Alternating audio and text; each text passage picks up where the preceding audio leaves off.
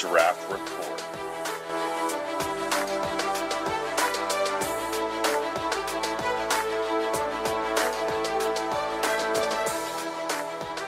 Set your DDR to record now.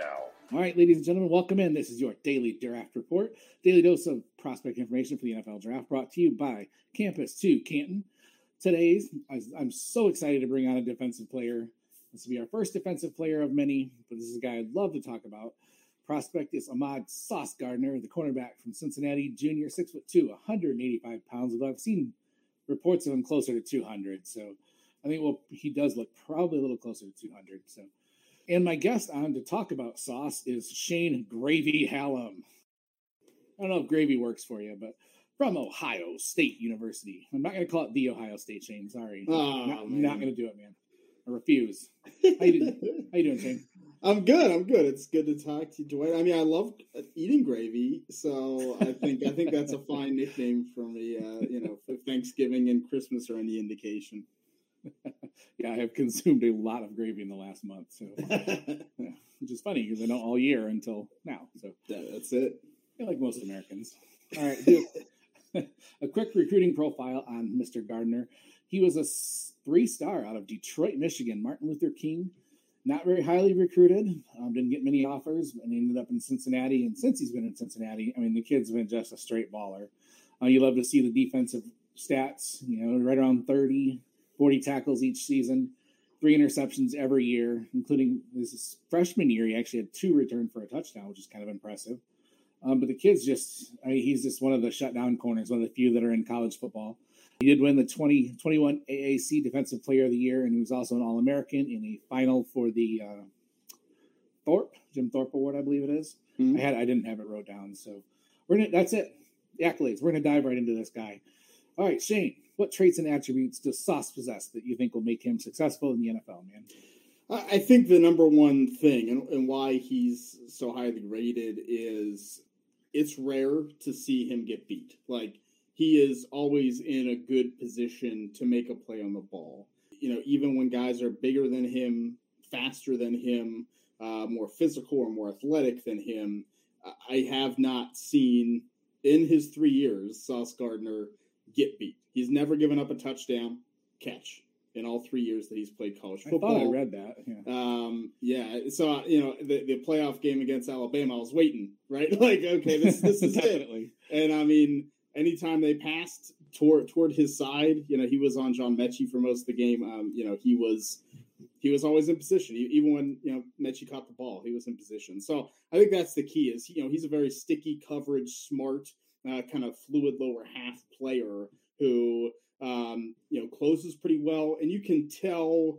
This is what I like about corners, especially, is I think you can tell when they're film watchers. Not not every position do I feel like I can tell that, but if you're able to anticipate the route that your receiver is going to run based on where they're lined up, based on the movement they make at the line of scrimmage after the snap, I mean that seems to be what Gardner does every single play. Like he's he's kind of guessing correctly. He knows what the guy's going to do. It's kind of the old Deion Sanders thing of like, you know, I know exactly what you're going to run before you run it, and that way he's always on them.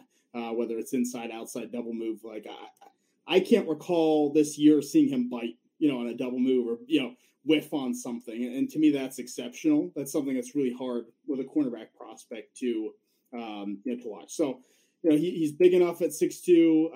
As you said, I think he's. I'm interested to see what he weighs in at. I think it's going to be in the 190s. He's he's phys- can be physical at the line of scrimmage. Really good jam corner. Uh, one of the areas he improved this season was tackling, especially you know setting the edge against running backs on screens. That was something he was really good with. The kind of closing. I thought his closing speed got better. So th- there's a lot of, of areas where you just watch him and say like, this is an NFL corner that can man cover up that you hope can be on an island um, and you know do what some of these top corners are doing. That's, that's what he did in college football. So if he can do that in the NFL, I mean that's that's a slam dunk, you know, high end cornerback for your team. Right. You don't see too many college corners play press as much as he does.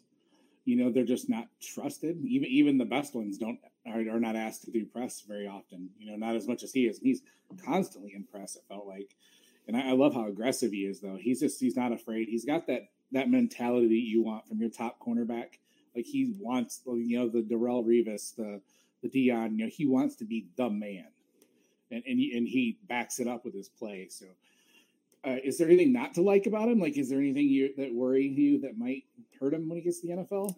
I think the the number one big worry is time speed. I, I, don't think he's going to run a great forty time or maybe have the best drills, you know, agility drills in general. Like there was a reason he was a three star recruit. He he wasn't a super athlete, and he was playing at a low level of high school competition. Was really good at what he did, but when, he, when you're not a high end athlete, I think in high school he was you know a buck sixty five or something. Um, you're small, and so that, that's kind of what the question was. He didn't get much faster, so that's that's my big question. I think if he answers those questions at the combine, if he comes in and blows it up, and I'm like, whoa, I didn't expect that, then I think we're talking high end cornerback.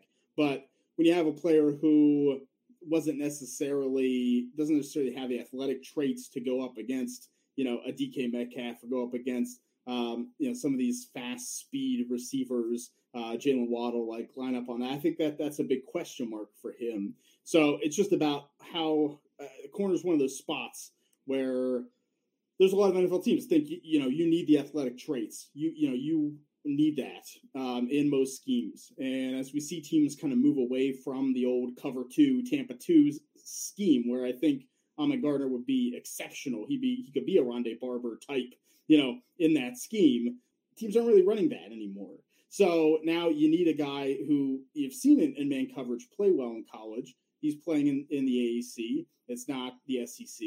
Though he's done well when he's matched against better competition. Is he fast enough? Is he athletic enough? I think that's kind of the big spot. He's not. He's also not a big play on the ball guy. Um, you know, he had three interceptions right. each of his three seasons. You talk about the freshman season, he returned two for touchdowns. You know, um, the next two seasons, I don't think he like he barely not, returned nothing. interceptions at all. You know, you know if, if he even caught them. So you know, you're not. I don't think you're going to get what what Trevon Diggs is doing in Dallas. You're not going to get this guy that's making interceptions, that's taking chances. That's never been his game. He wants you to just not throw to his side. Um, so I think that's a question mark, especially if you know if we talk, you know, if you talk IDP or talk fantasy football, like Sauce Gardner could end up being one of those corners that is really could end up being really good in the NFL, but like not going to put up any stats for you at all um, if if that's the case. Right. Yeah, I don't, I don't think I like him as an IDP asset. He's not the best tackler. I mean, that's definitely not something he does, you know, super well. And I don't see him being that corner that's going to have, you know, 50 tackles, you know, or five interceptions, seven interceptions. You know, he's going to be a really good corner. But yeah, the, the, the things that I saw are the same that you saw. The, the speed is one thing. You know, you, you don't see him when he when he flips around. Sometimes he seems like he loses a little bit, and then he doesn't he's not going to have the speed to catch up to the really fast receivers in the NFL. So that's one one of the things we got to worry about. I think uh, I read somewhere that they think if he times over a four or five, he's you know out of the first round. So so speaking of projections, I'm going to go through. I like using NFL mock draftable to kind of see where everybody is kind of putting him, and most people have him right around the middle of the first round. Um, Philadelphia seems like a pretty good, like a pretty common one. The Saints I've seen him go mocked as high as seven to New York. that was by NBC Sports the other day on the tenth. So I like I like watching to see where these people go. But a lot of them, a lot of them haven't go having having them going to the Eagles in the middle, like around 15, 15 or sixteen. I think the Eagles have a couple of them in there, so it makes a lot of sense. So, I think it's fair. I think you could go a little bit lower. Um, like I said, I think the combine will be big. If he runs much faster than expected, then we can start talking, you know, top 12, probably 10 to 15 range. I think it's possible he goes 20 to 25. Um, right. Because I, I, think a lot of teams won't have him on their boards, you know, and um, the Eagles probably are one that will, but I think there's some teams that the scheme is just going to not, they're just not going to want to take him ultimately. I think every team needs a corner, but you, I've, I've read a lot about Sauce lately.